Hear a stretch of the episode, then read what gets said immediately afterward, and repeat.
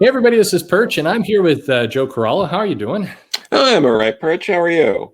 I'm doing okay. I need to think of a better intro there. Um, we've been doing this long enough, but uh, we'll try. Yeah, but the, the you know what happens though? You change it up, and then half the comments are people being like, "What happened to the old intro?" Exactly. Yeah, people like their familiarity. They like to to, to count on things. Um, yeah. Which this comic that we're about to talk about uh, gave you none of that. It was, no. it was very jarring. Um, this is City of Crime uh, that ran in Batman back. I'm, I'm trying to think the year. This was when was 2005, 2006 in that area. There you go. Right before Hush, right? This was this is after Hush. After Hush, yep. This is right before, like six months before Paul Dini took over Detective. Excellent. Okay, so there's yeah. our put people in their time that that time span in your mind. You got to remember we'd gone through Hush. We're going into this. This uh, had a little kind of teaser in Batman 800, and then it ran from Batman 801 to 814. Well, with, detective, uh, but yes. Oh, in detective. What am I? All right, I'm just screwing up all over the place. You're fine. All right. I'll I'll cut all that out later if I remember. all right, gotta gotta look smart. Detective Comics. There we are. 801 to 814. It had a one issue kind of hiccup in the middle or toward the end there. 810. Um, yeah, there's a little break, which was probably like a short uh, fill in or, or, something like that. Or it might have been so uh, David Lapham can uh, catch up. Only he knows. We'll yeah. have to we'll have to get him to tell us someday. It's a mystery worthy of Batman. Um, it is. yeah, but this is a a story that we were talking about it earlier. Um, very few people seem to remember when they talk about Batman stories. It's it's kind of faded from memory, and um, despite the fact that this is possibly I don't know, this is in one of the top five, maybe top three Batman stories of all time. Would you say? Oh yeah, this is easily. Um, I it, this is hands down top three uh, post crisis Batman story. Like yeah. no competition you know and if i really took the time uh, to really like you know really hash it all out it's probably top two you, you know if i really you know yeah. went for it because it's just so it's so powerful and you know it's just it's done on it is a crime that yeah it's in the title yeah. I see that, yeah, this it's a crime that we live in a world of long Halloweens and hushes when this kicks the living shit out of both of those books. Oh, abs- I mean, absolutely. I, I think uh, I actually did after we did Hush. I went back and read Long Halloween. Um, it, it holds up better than I I, I feared. I feared it yes. was going to be. Um, but but it was it's still a decent title. Um, and as we talked about before, Hush, amazing art, absolutely. Um, but story uh, kind of not not there. Uh, this one could not be more opposite, both in tone and quality, and all the pieces coming together. It is a uh, absolutely powerful story. I, I I just went back and read it, and I was struck by it. Like this one immerses you in Gotham, and not a good Gotham, but a really no. terrible, shitty Gotham. Yeah, it really immerses you in, in, a way. And again, like David Lapham, most people probably know from Stray Bullets. Mm-hmm. Um, I think there was uh, was it Murder Inc. at mm-hmm. Image. Yeah, um, yeah. There, there were a, a, few other uh, really really awesome uh, uh, sort of works he did. He's done stuff. You know, Avatar Press. I'm familiar with uh, some of that yep. as well. Um, you know, he he's dabbled in some superhero stuff, but it's not really what he's known for. That's right, and yet. Murder he, Me Dead. That's it. Sorry. Murder Me Dead. Yeah, he gives us maybe one of the most um, pitch perfect, powerful takes on Batman during the course of this. We get a stark difference between kind of his Bruce Wayne and Batman characters, and yet, you know, the, the, the Bruce Wayne's thoughts are leading to kind of Batman and how he's tracking stuff down in a different way. He um, and visually as well. The art on this book uh, from Ramon Bachs is is also very different. I mean, I, they they draw Batman really utilizing the shadows, the cape. Uh, it's it's almost kind of a horror take on Batman and how he looks. It's uh, it's an amazing. It's just amazing from start to finish. So we're going to go through Yeah. that. Absolutely. And um, part of probably what, what syncs this all up is David Lapham does all the layouts for every issue. Yeah. So you have a writer who's also laying out the book, which is fairly unique. Um, this is up there with, um, y- you know, you'd see this, um, you know, a lot with like like John Byrne doing the Fantastic Four, where um, you know he's credited as the artist, but a lot of times it's like you know pencils by John Byrne and finishes by, and it's like he he more laid it out and uh, did y- you know and to varying degrees depending on schedule because he was a very busy man at that time. Mhm. Um, same thing with George Perez. Um, you'd Yeah. see that like in like uh, New Teen Titans and Wonder Woman. Uh, the lo- the longer he was on that book, you'd start seeing more stuff where it was you know uh, co-plotted and you know pencils and finishes, and it's like okay, so Yeah. But but yeah, he um y- you have this going on with this book, and another crime here. This is, uh, I believe, the only time David Lapham has ever played in the Batman sandbox. Yeah, which is nuts. Again, because em- like from the first issue of this run, we're getting uh we're getting a real deep Gotham. I mean, we're we're getting he he's going right I don't know the best way to put this to the street level of this city, uh showing the crime in gory intense detail. The the people within it. I mean, there's there's some pages here where it's kind of going from panel to panel to kind of different individuals here who are uh, just doing terrible things. It's uh, it is an it is an absolutely ugly, terrible Batman or a Gotham. You get the sense of of Batman's kind of why he's why he's engaging in this all night. It's just it's it's an obsession uh, with uh, with with really crime we haven't seen before. And and this book also it does give us Arkham, but very briefly. Like it does not Yeah. rely on this this things that we're used to seeing over and over and over again when it comes to Gotham. Absolutely. Um, you know, the something else interesting, like the whole like prelude to this from uh Detective 800 is all done in caption boxes, which uh, I know you're not allowed to write with caption boxes, and if you do, you're a moron. But Terrible. you know, he pulls it off somehow, and and this has Mm. tons of caption boxes, by the way. But I, the whole I- yeah. yeah it's it does do caption boxes uh, and it's more light on the dialogue uh but but it's done so masterfully Mhm. um y- you know and, and i think part of this is also he's writing this and laying it out so he knows um what panels are going to have the room what aren't um as he's getting uh these stories together. It's something that i think you know we we miss when we you know talk about you know the importance of laying out a page versus the importance of drawing a page. Mhm. um and, and it's it's so gorgeous like you were saying and this feels like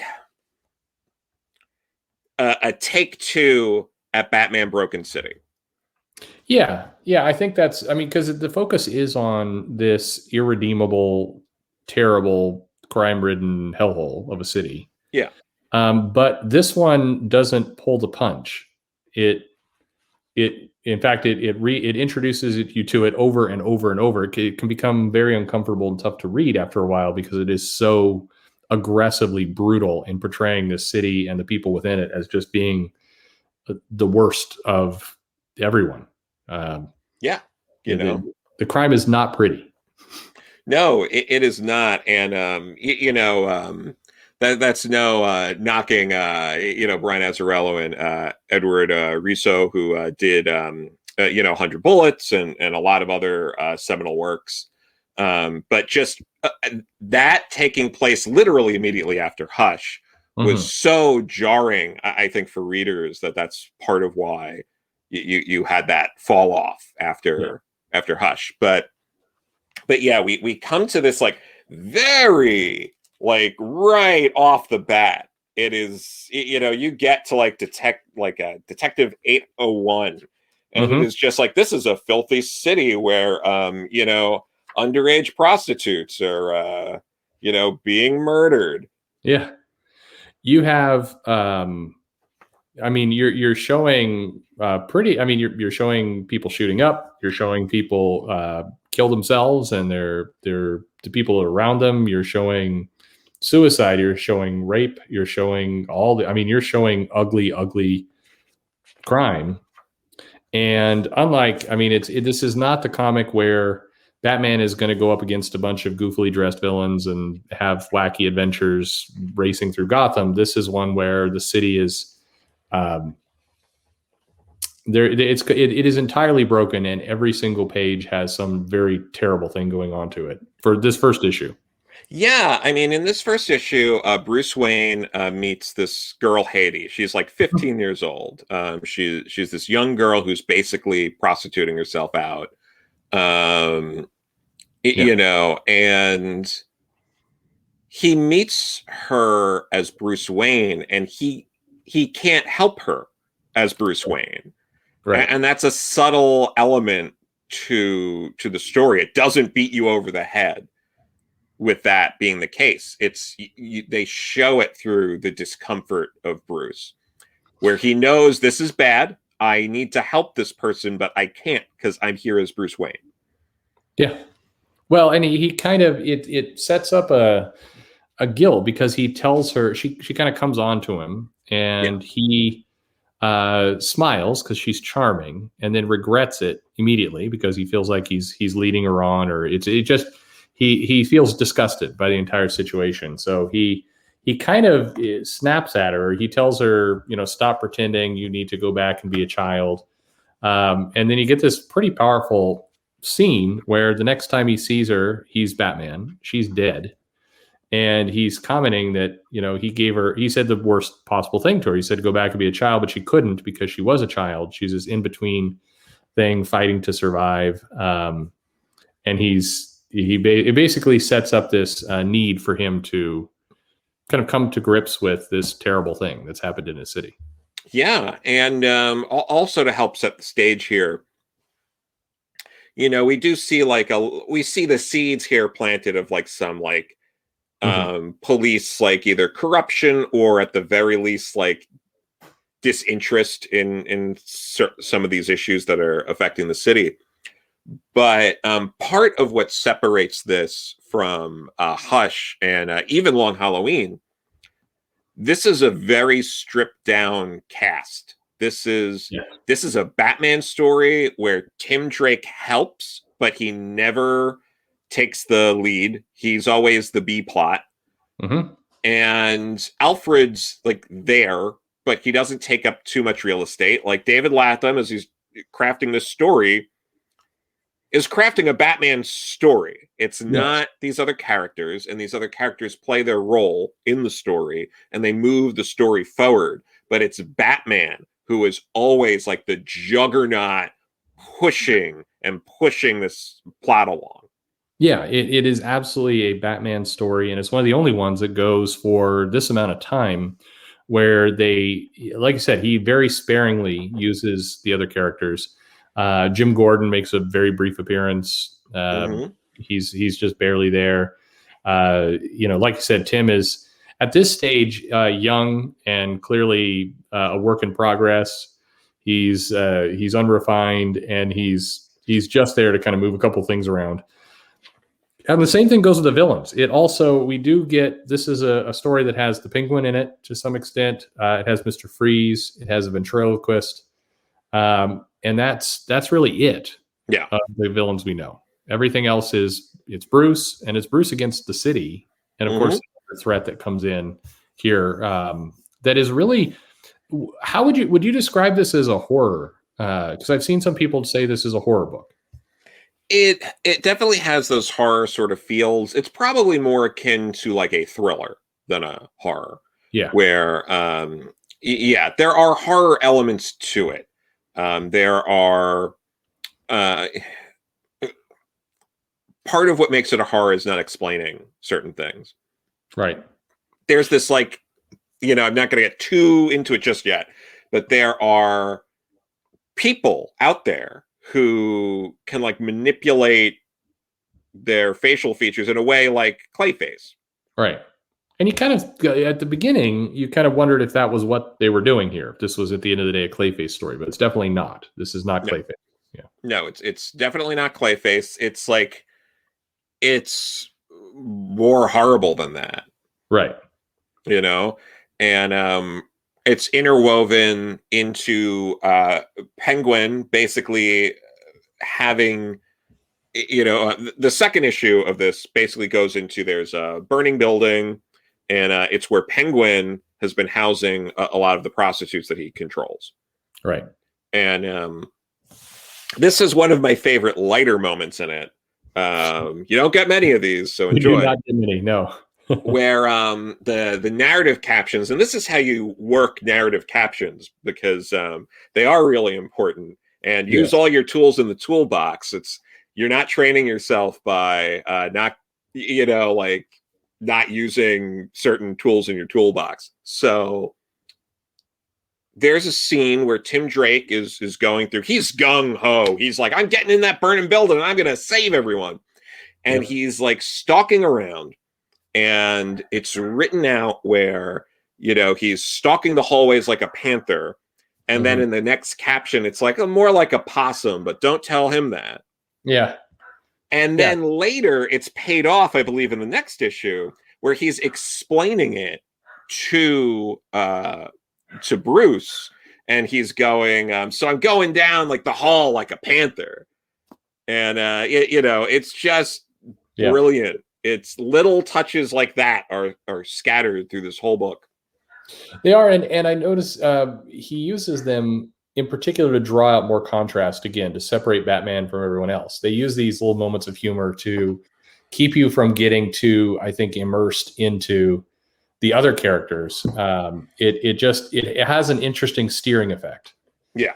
uh, but it it is. It- yeah, yeah. This, like you said, this this is not a fun book in the sense of it's not it's not light. It's not going to. Uh, it's it's not a feel good book. Um, Batman is kept uh, kind of both grim, determined, and and sinking. He is. Uh, you, you feel this sense that the city is beating him. As oh he's yeah going along. So so so basically what ends up happening here is this building burns down they can't save everybody. Right, and then we cut to this mother who um is thinking of her daughter casey who who looks a lot like Had, um, hattie. Right, and um, you have her do like a little news conference um, talking about you, you know how she lost her daughter and and how this all, all this like that enough is enough and these you know horrible things in gotham have to come to an end which is bruce seeing all of that seeing um you know this other girl who looks just like the girl he let down earlier that he's like "All right, i really i need to do something ab- a- a- about this right. and that's really what you know escalates the story Yes, and it's it's it's good. Um, we learned during this period that this girl who was found then with an overdose, um, that that Bruce is blaming himself for not being able to save. Uh, she had come to the mansion while he was out, and basically, um, you know, talked to Alfred for a bit, stole something that was in theory mainly you know used to pay for the drug she overdosed on, which which also then it just it deepens his his concern or his his feeling of guilt that here was you know she even she came to him and yet still he was not able to help because he was off doing something else. But um, it it along with all the moving parts you get a sense of a batman who's spinning plates trying to to take care of everything can't even begin to take care of everything he needs to. And so it's it's more of a how do you fail in the the least worst way possible. It's kind of becomes his Yeah. no it is um yeah and, and we we get this uh launching really the the meat of the story in this third part where uh you know batman basically figures out the building. This is penguin. I, I i'm going in there. I'm going to stop penguin. Mhm. meanwhile Penguin has sent out Mister Freeze to start taking out people who might be associated where it could leak back to him. Right. He's trying to cover his tracks. And this is where we get um, a, a, really great Mister Freeze, who is uh, just this horrifying mercenary who is uh, brutally murdering people with this freeze gun, just shattering bodies. We mm-hmm. get this uh, great interrogation scene where um, Batman's interrogating this person who most of their limbs were shattered and, and like the bottom half of their body as uh, from the Joker, who uh, not the Joker, uh, Mister Freeze, and um, Batman uh, is basically interrogating this guy, knowing he's there's nothing he can do to save this guy's life, but this ice is keeping him alive right. for a little longer, so he can get some information. It's nice to see. I mean, it, it again it's jarring because if you if you just came off of Hush, the villains are doing villainous things, but not not any kind of serious way. It doesn't feel like they're that threatening. They're kind of the Harlequins robbing an opera. It's uh, but in this one, as you mentioned, Mister Freeze shows up on the scene and there's frozen body parts just scattered all over the road. And I mean, it it really drills home the fact that the villains are killing people like crazy. Everywhere. Oh yeah, no, it's a it's a dark, twisted story. Yeah, and all the parts are necessary. Like this is not a bloated story. Like Long Halloween, Hush, stories like that are really bloated stories. Yeah. Um, it's not. It's not figuring out what the story needs and then applying things to it. It's how do we get all these characters into it? And I you get a much stronger story when you are only adding characters when needed. No, that's that's right. It's um and I don't think uh, people shouldn't take this wrong way if you're if you haven't read this. This is not a comic where we're going to drag Batman down and make him depressed and sad and you know question who he is. Batman knows who he is. It's it's the the conflict here is that the threat is bigger than Batman in a lot of ways, not not you know because it's everywhere and he knows it and he's trying to figure out a way to path forward anyway, but it's it's he's having to face this kind of very ugly crime that Superman doesn't deal with. Like none of the other like can you imagine the same setup with the Flash or Green Lantern or Superman? You couldn't have them interacting with this world. No, I, absolutely not. It's um you, you couldn't at, at all. Um, you know, and, and it just you yeah. should you should be careful. The monkey's paw is going to turn, and we're gonna. no, for sure, but like eh, you know, and, and, you know, the story keeps going, and it's very well paced. Like now we're at like um, yeah. You, you know, I think what was it? We have Hattie's funeral in the next issue, and Bruce yep. Wayne shows up for that, and um, you know um, there there's this really powerful line where it, you know they're kind of like why the hell are you here mr wayne? You know? Yeah. but um you know case uh, was it hattie's father at the funeral says to bruce come now mr wayne. Was she really that good? Yeah. And it like makes him like just want to punch this guy. Yeah I mean, yeah, it's her dad. Of course, you you. I mean, it's people are ugly in this book. It is it is an ugly city that Batman has to navigate through. Uh, this chapter also gives us uh, we get more of this kind of uh, the body this this this threat. Yeah, and this threat is and this is where the horror elements are coming in. I mean, we're seeing kind of people steal other people's face. We're seeing kind of these this kind of almost who you can trust um, body snatchers type plot. Uh, but it hits home to me when the penguin is attacked in his mm-hmm. um, in his his tower there. And they shoot the assailant and his basically his head explodes. It's and it's made of dirt. And you just see that it's it's just a it's it's very this is probably where you get very very creepy, very ominous. It does feel like a horror horror film at this point, um, or more like maybe a film like Seven, where it's it's very creepy, it's very unnerving, and we're seeing a very different kind of threat. Yeah, no, and, and then like you know the body is a real important part of the beginning of the fourth issue where mm-hmm. uh, Tim Drake has to uh, stop a body double from murdering a baby. Yeah, and um, and later he talks with Bruce about it, and he's like excited that he saved this baby, and Bruce is the one who has to be like, what's wrong with you? Like exactly. this is nothing to be excited about. A baby was almost murdered. Like why are you, you know, and it's it's still he's still trying to shape Tim. And yeah. uh this is probably the heaviest um we get with uh Mr. Freeze cuz there's like uh the shootout at the end with with Mr. Freeze as like um uh what was it? The body uh people involved are trying to take him out Mm-hmm. Um, because now from him trying to clean up after the penguin, he's getting too close to what the body's doing. So now the body has to take out, yeah, Mister Freeze, and all the while, you know, that's you have that going on. You you have uh, th- this creepy place where Mister Freeze is like uh, holding people frozen near to death. Yep and uh, basically.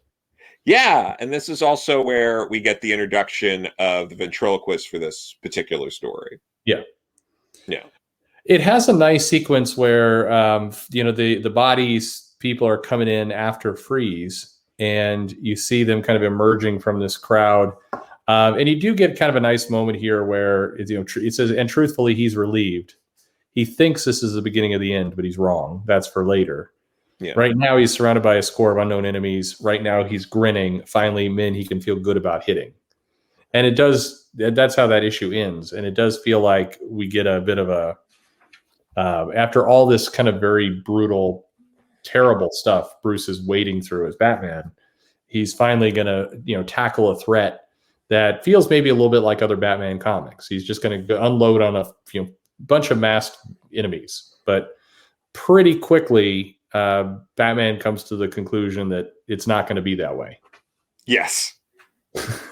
yeah, it's uh, it's an overwhelming situation. Um, he's you know baffled and confused by what's going on with the body. He just doesn't know. He's like fighting these like people and they're melting and yeah, there's more than he can deal with, and he's also got to try to prevent uh, you know, Mr. Freeze from just dying from heat since uh, his suit's been damaged. Yes. And it, this, yeah. Mm-hmm. It's also bringing in um, more of the police are now starting to come into this. We're getting uh, Frank uh, and his partner who are also trying to investigate some of this. And that's going to be a plot that's going to kind of sit in parallel for a while. Yeah. You know, they're, they're getting involved. They're investigating things. You have, um, God, this this uh, everything's so horrific in, in the best way because this is also when Freeze finally gets back to his hideout and he doesn't have a suit anymore and he's going to die. So he like cranks up the cold, but he still has living prisoners in that freezer who are going to die and like he's not like hearing it and they're like screaming for their lives yes. for him to like please you can't make it colder we'll die and he does not notice or care yeah, yeah. I mean, it's it's it, it's absolutely. It's this isn't the um, you know tragic lovesick Mister Freeze. This is a Mister Freeze who's completely alien to other people and their needs, and is just again they, very callous. He's he wanders into crowds, he shoots people, he, he erases them. I, I love that scene of him coming back, and it's like the uh, the priest is here with uh, with the girl, and they're like, "Oh, thank God, somebody's you've come back." you know, you're, you're, we're about to die here. And then he, he, like I said, he cranks up the cold yeah. and they realize it's, it's getting worse. So, um, and, and basically as the, the two try and make their escape, he does then murder the, the priest. I mean, yeah. And it's, but it's done in a way where like, Michelle kind of knows that the little girl kind of knows that's what's going to happen, and she kind of eggs the priest on. Yeah, and um, gets him killed um, in a way to like save herself. Yeah. And then Batman misses all of that and likely never knew that's what happened. Right. Yeah. And he then, comes at the end. Yeah. and then he comes to save Michelle after she kind of got a guy murdered. yes, yes. I mean, she she basically her plan, as it appears, was to kind of get the priest to attack Freeze, have Freeze kind of break the bars of the cage and get him close to where she could play off of the fact that he thinks she's Nora and she with her parka can kind of you know hug her and warm him up to the point that he starts you know basically gets incapacitated. That's when batman shows up. Yeah. And uh but i mean that's a that's a bunch of grim stuff there. It's uh and then it ends on a grimmer note when um right. you know you you brought up the police the, the parallel story the past right. few issues they've been doing the investigation you know on the like you know more official end on like we, we have to look up witnesses and things like that so they find uh you know cassie's old boyfriend and uh he has now killed himself yes uh, along with his pregnant wife, right? Or or yeah, his pregnant wife or pregnant girlfriend. It might yeah. have been girlfriend, but but yeah, he killed kills himself and yeah. her. Yeah, I mean, at this point, this was not a Comics Code Authority book. No. this would be Black Label, or what would do? would would they even do this today? That's, that's this is the, better than anything Black Label puts out. Let's, let's well, sure, but, but it, I, can't, I can't picture DC doing this story. Like it's, I, I, I, I don't think they would let it go this this dark. I yeah, it's I don't know how this happened. And uh, I'm so grateful it did because um, it's one of the absolute greatest times I'll ever have reading a Batman comic in my whole life. um, because you, you can't replicate this, and this is this sits and stays with you like uh, it will. You know, yeah, it's it's incredibly powerful. And then you start you see how David Lapham's using all these parts. You know, we're on like the sixth chapter, and eh, the ventriloquist becomes sort of the main antagonist for Tim Drake for most of the rest of the story. Right. And um, it, you know, so it's like, okay, there is a reason why the ventriloquist is here. It's not just because you know, like, oh, I like the ventriloquist, so I'm just going to put him in here to have a line and have Batman punch him in the face, like so many other Batman comics. exactly. No, this this everything is very purposeful. Um, a lot of things, including the very first issue of this, uh, setting up some various people who are uh, just residents of Gotham. Then they come back into the series later, again as as very much supporting characters. But it it, it helps reinforce that none, none of this. This this feels like a story that was written out very detailed up front the entire run, and it was not. It, it, there wasn't a random element to it. There wasn't any killing of time. Oh, a- absolutely. This is it's a very intentional uh you know story it's not tied into anything it's not nothing like this isn't like go getting tied into batman uh it's not this feels like it had no interference yeah. Or yeah. very minimal if it did. Um, and, and, it's weird how all these stories that don't have intense editorial interference tend to be better. What? It's crazy. It's so weird how that That's, works. That is a hot take right there. Um, yeah, you know, it's uh I think we might need less editorial interference and let people tell their stories. Yeah, it's it's uh well, especially when they're this good at doing it. Um we do get you know batman continues to investigate things. Um, he he's kind of getting closer to uh, parts of this. Um, he realizes the wells are in danger. Uh, wellis well well I'm, anyway he mm-hmm. he heads to go save them. Um, but in doing so um, there's he's he finds himself and this is the, the the threat now kind of really hits home. There's what looks like hundreds of members of the body that have surrounded him and are uh, yeah, basically, I mean, he's, he's he's in a hopeless situation, and he has to be saved by the Penguin. Yes, which is uh, yeah, not not a you know, not a not a good thing. But anyway, they have a brief chat. Um, he he basically is uh, you know telling him you know it's it, it, kind of highlighting the point. It's it's a huge problem.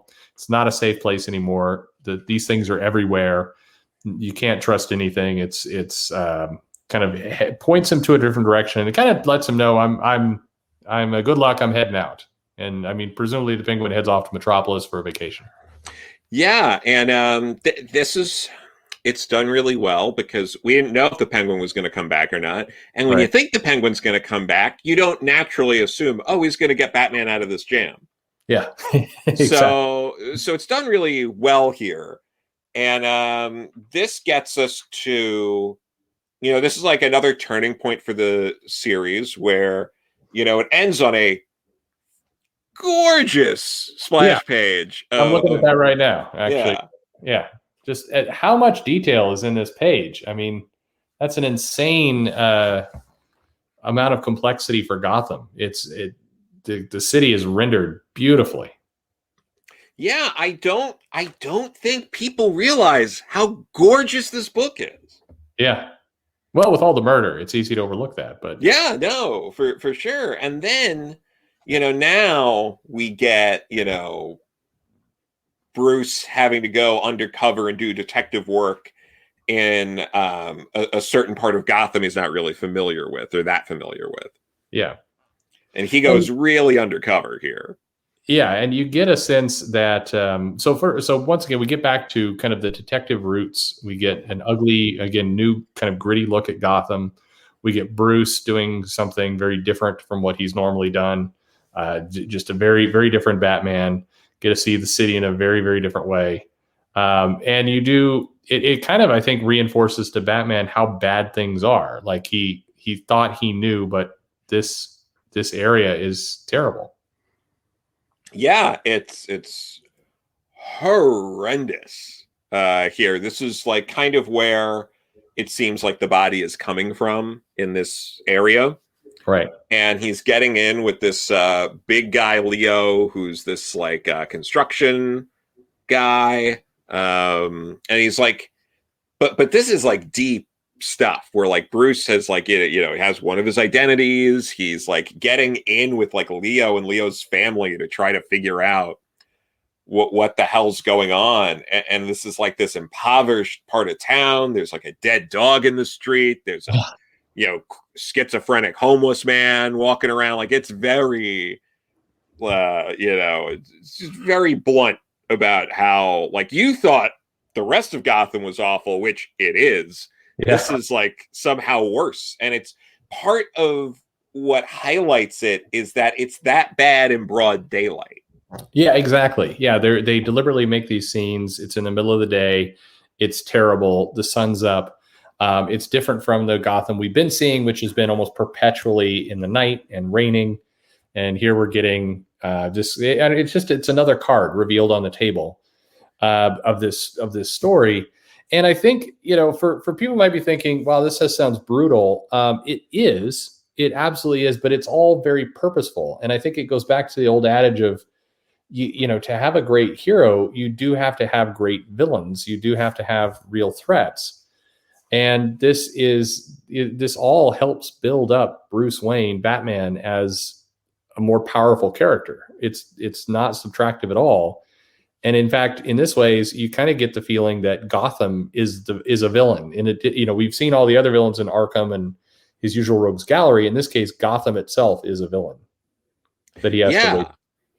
So and while all this is going on, um, Tim Drake has to be on like protective watch of the ventriloquist who mm. is like on life support in in the hospital. Yes. Which um you know does uh, uh, like things get crazy and he eventually has to fight uh Scarface, which is amazing. Yes. Uh w- w- when we get there, but yeah, it's like Tim Drake's there and so he is sort of our way of getting back to Gotham because when things get bad there, we see how bad it's getting in the hospital and we can kind of bounce back and forth between there and um, after Bruce has cleverly disguised himself as, as a homeless man to get a lot of this information now disguises himself as someone who needs a job uh, working construction for Leo. He he figures out by being on the streets for you know at least a day, probably a few days, who runs this part of town. He pinpoints that it's Leo, and then he knows I have to work for Leo if I'm going to figure out what's going on here. Yeah. No, and and he he intentionally kind of gets into a fight. He's he's kind of going deep and deep undercover. We do see these scenes kind of while this is going on of Frank, who had been injured and he's in the hospital as well, and he is uh, he's very very paranoid that you know who are people. So he's like he stabs this uh, this nurse with a needle in order to see if there's dirt or blood under the skin. I think they do a really nice you know effective job here of showing how this is unhinged Frank to some extent, but he's also very wise to the threat. Yeah, and, and Tim is the one who has to handle him, and, and yeah. Tim Tim has no problem handling him, but you're also concerned because Tim is a bit green and yes. doesn't quite comprehend the threat. And yeah. you know, so as the reader, you're like, boy, I sure wish you two would sit down and calmly talk to each other so you'd both understand the situation. Because um, uh, it's it's bad that you don't.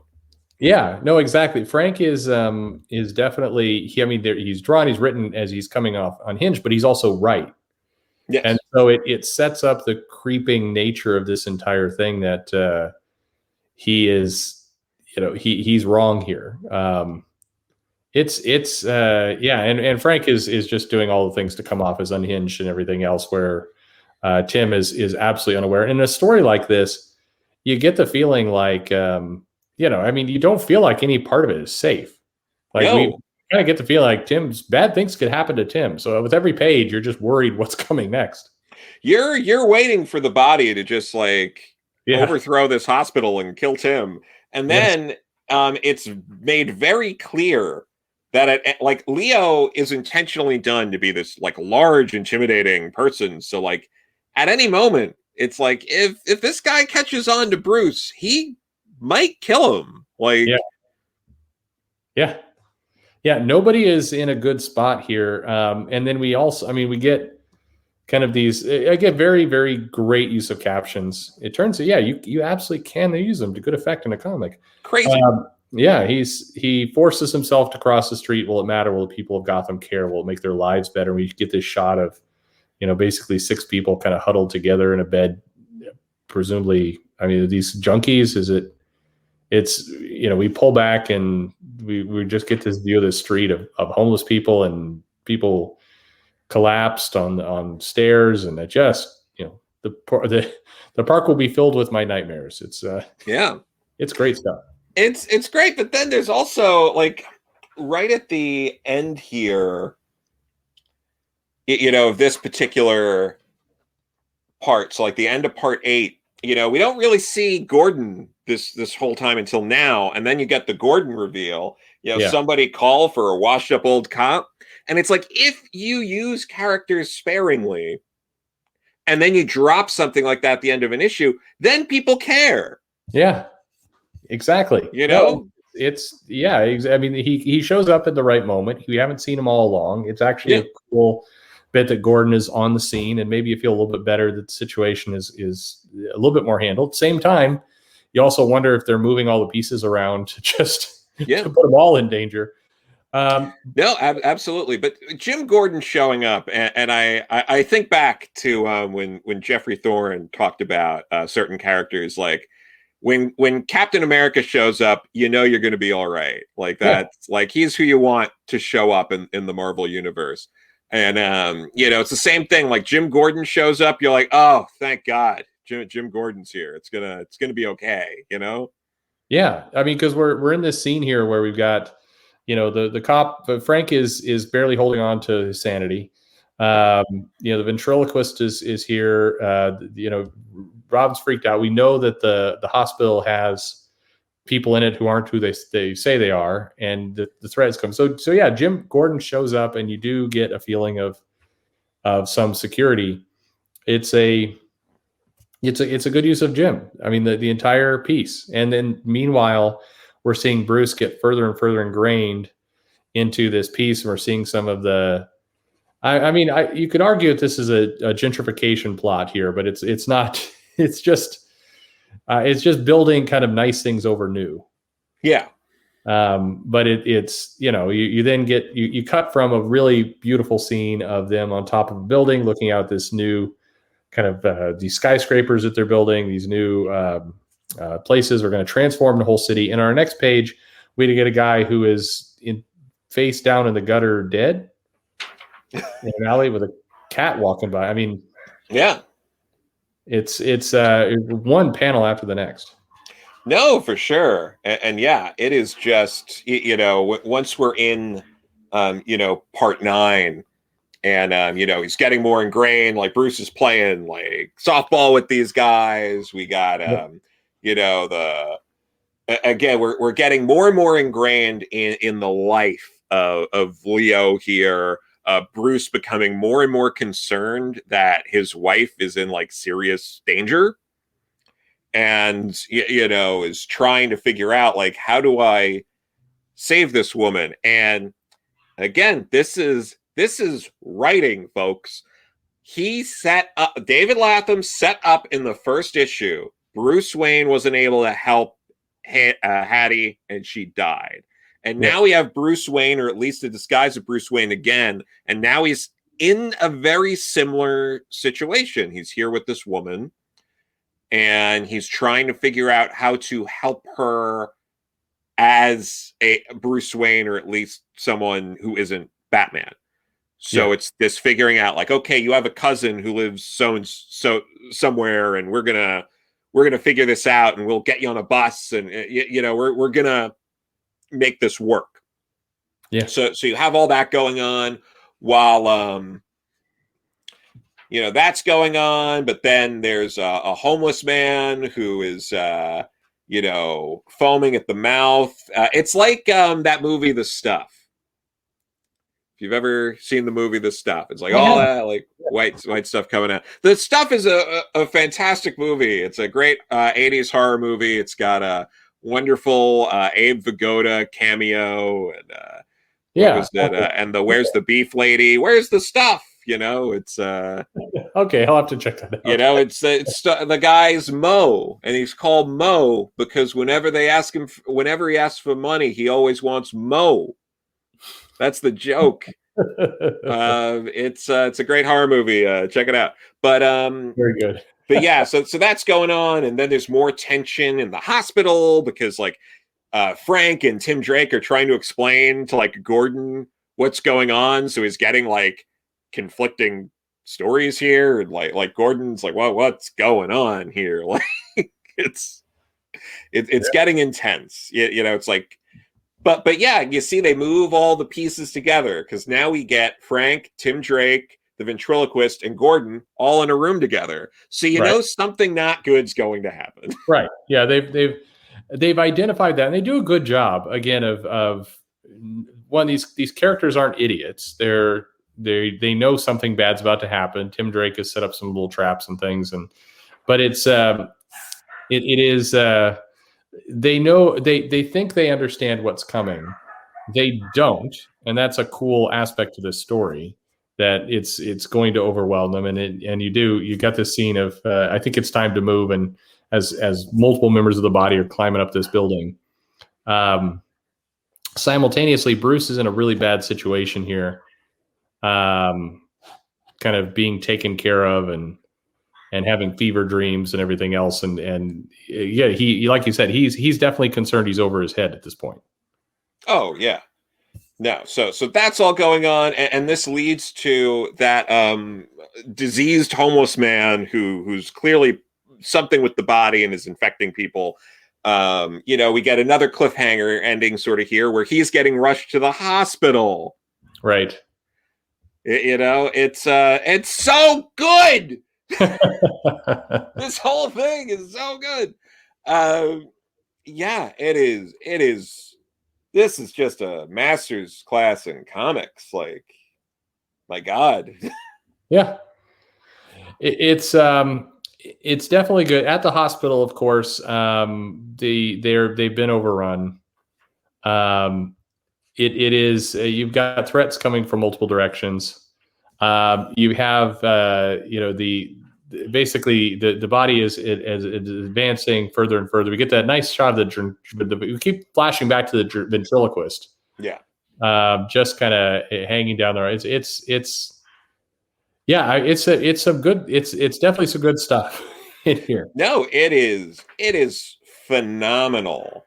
It is it, you know it's you care about everyone from from Batman and Tim Drake and Gordon to all these like new characters. You you uh you interestingly enough like you care uh, about you know like Leo's wife and and you, you know you care about you know to an extent even Leo because like yeah. you're you're wondering like you know like uh because i mean bruce despite all of this still cares enough that he wants to help all of these people. He's not here. He's not here to to necessarily. He's here to stop Leo, but he's not here to like, you know, break everything up or change life here. He's here to like he's get the point. yeah, yeah, and yeah, and I mean, you, you know, I, I, know we're going through uh, a, a lot of what's happening. There's some crazy like hallucinating kind of things that that happen yeah. a little towards the end. Um, you know the. Well, we, I like this shot of because uh, it's it's again a kind of another Batman trope that they um, they they toss out um, where they they throw up the the bat signal. Yeah. Oh yeah yeah. Mm-hmm. But unfortunately, uh, Bruce is kind of has steeled himself. He's he's overcoming kind of his fear and these these hallucinations, these visions, and he heads into the park which prevents him from seeing the signal, which means that again, Tim Drake and Jim Gordon, everybody are on their own. Yeah. And they are, um, and, and they're, and they're going to get, they're getting beat. So it, we, we get that, that, um, Tim and, and Gordon have kind of fallen to this, uh, this threat, this fear, and only the only person left to kind of defend them is the lunatic or the you know the cop who's lost his mind, Frank. Yeah, and that's that's going to be a bad situation at that point. yes, you know I I love this book so much. I don't want to spoil the ending because okay. it's it's so it's so powerful. It's it, you know you'll you'll finish this and and it like we were saying this sticks with you. It does, yeah. You know you will. You know it's it's so Im- impressively done. I, I I am I am blown away by its mere existence. Yeah, it it is. Um, yeah, there there's so many powerful things going on here. It's a it's a tough ending. It's an earned ending, but it's it's and it's um, it is not a, a super happy ending. I would say. Uh, it does it it ties things up, but it's still. I mean, it, it it's and it hits everyone. You you see how all these pieces. Now I'm trying to to censor myself a little bit as we're going through this. Yeah, yeah. Um, you you see how the pieces that really for the last uh, 11 issues or so uh, were were paid off here in this thing. Um, oh yeah. Uh, you you get a return of a lot of characters from the early parts of the book, and you see where they fit into the whole place. Uh, you see kind of uh, how Batman has uh, has come to grips with this this story. You get you get more just absolutely beautiful rendered views of Gotham. I'm trying to think if there's ever been an artist who's put so much detail into the city. I, I mean, the the weird star of this whole line is Gotham itself. Oh yeah, you, you know it's it, it's gorgeous, and and the way they balance how you know, uh, Batman's dealing with the body and and Tim and Gordon and them are dealing with the body, and then how that comes to a head in like the last chapter.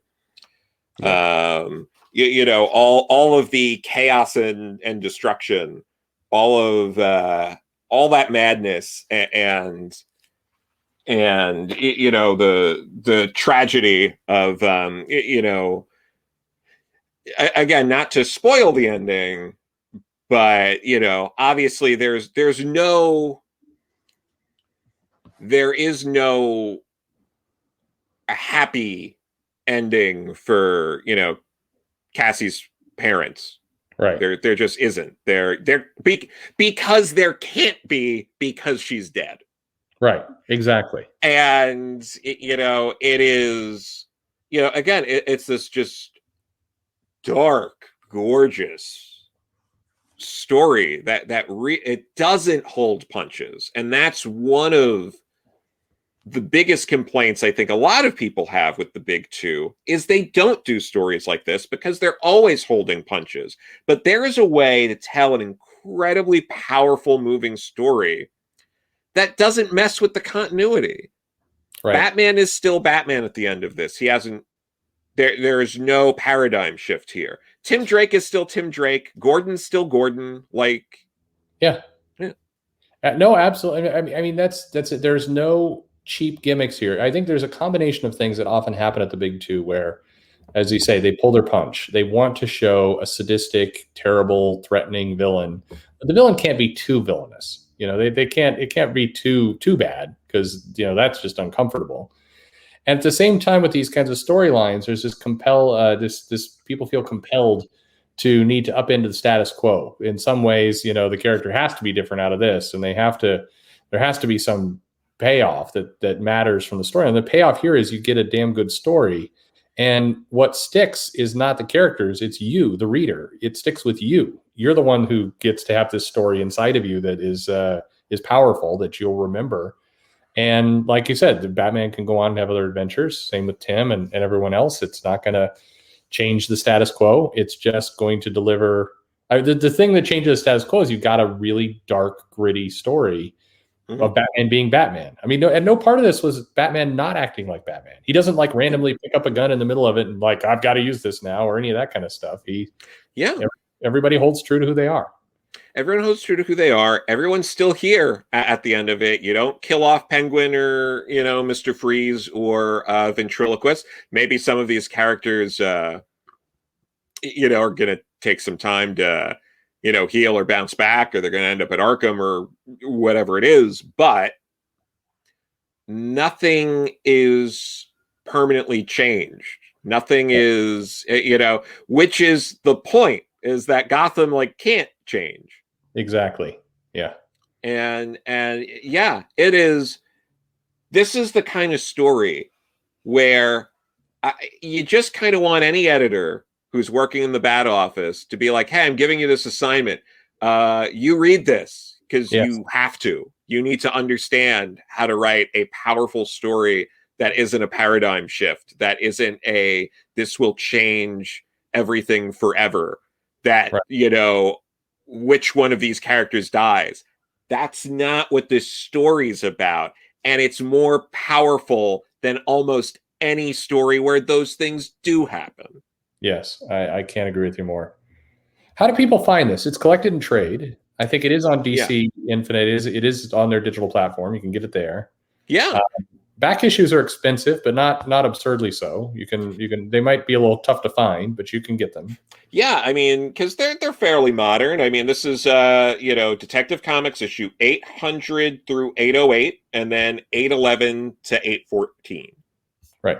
So, so you know, if you have the um, you know DCU app or whatever, I think they have all the detective issues on there. It's there. Yeah. Yeah. I, I think you know I have the uh, oversized deluxe edition. Yep. You know, which um, you know, if you're uh, someone who's uh, collecting the oversized editions and you have those reading orders, you watch a lot of near mint condition with Omar or something like that. You know, this goes right before your Paul Dini omnibus there. there you go. You know. And I think you can get it. So right now, uh, this deluxe edition, I think the one you were just holding up there, it's on Amazon. Mm-hmm. You can mm-hmm. get it 40 bucks. Um, yeah. It is worth your money. Like for God's sake, you like buy this uh, for forty dollars. yeah, this is. Oh my God, this is. I I don't know. Like probability dictates, it's nearly impossible for you to buy a better Batman story. Yeah, like you know, like if you just threw a dart at a board for a random Batman story, like this, this is you know, like hands down outside of you know some of the pre-crisis stuff and a maybe a couple yeah. of, of post-crisis stories tops. It's it's Yeah. going to give you a story that's going to take you a while to read. It's not a quick read, and that's a, a good thing. You definitely feel like you're getting your money's worth. Um, and and like I, I'm trying to think of some movies like kind of in the same way. And I I'm I wasn't a big fan of the mystery box at the end reveal, but like the grittiness and the mood of Seven sticks with a lot of people of being kind of that that creepy environment that that really haunts you. This this will do that for you hmm plot and the story, the character. I mean, it, again, it, it's it's very definitive. It does a great job for the character. It doesn't alter the character. You don't need to know much going in. You can read this if you're not really a huge Batman fan. I think you can come into this. You're going to get a really dark, gritty detective story with some Mhm. powerful stuff. And again, the art is understated here. It's the way Batman comes in with smoke, where his cape is billowing and he kind of just seeps into the room through the shadows. It's it's a different way than you might have been used to seeing Batman portrayed. Uh, yeah, I, an, an incredible story. Absolutely. This is like uh, if David Fincher directed a Batman movie. Yeah, that's that's a good way to put it. I You know, think. this yeah, this is uh like your seven fight club, like those those kind of things is like Batman. Yeah. It's it's got that kind of feel uh to it.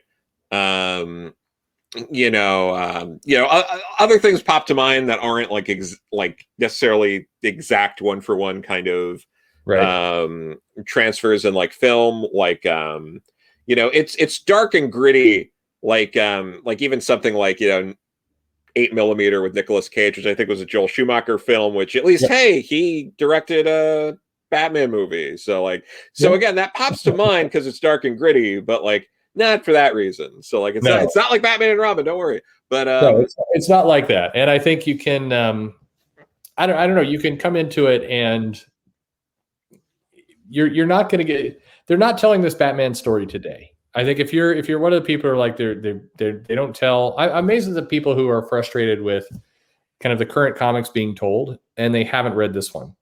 Yeah. Like here's your antidote right here. Here's here's here's a story going to take you some hours to read. You're going to remember it for days, weeks, or months after. It's going to be one of the best things you picked up. And uh, definitely, you, you can't complain that uh, they're not putting out good comics when you can put your hands on this one. So go get it. A- absolutely uh high a highest recommendation for for a batman story especially for anyone who's just like i just want a batman story. I don't want this i don't want 90 other batmen and girls and women and robins. I just i just want a batman story. It's like this is batman tim drake alfred gordon.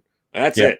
Like Yeah. just just you know pick this up and, and just have a fantastic time. Absolutely. I, I think this is probably the most positive review we've done and probably will do.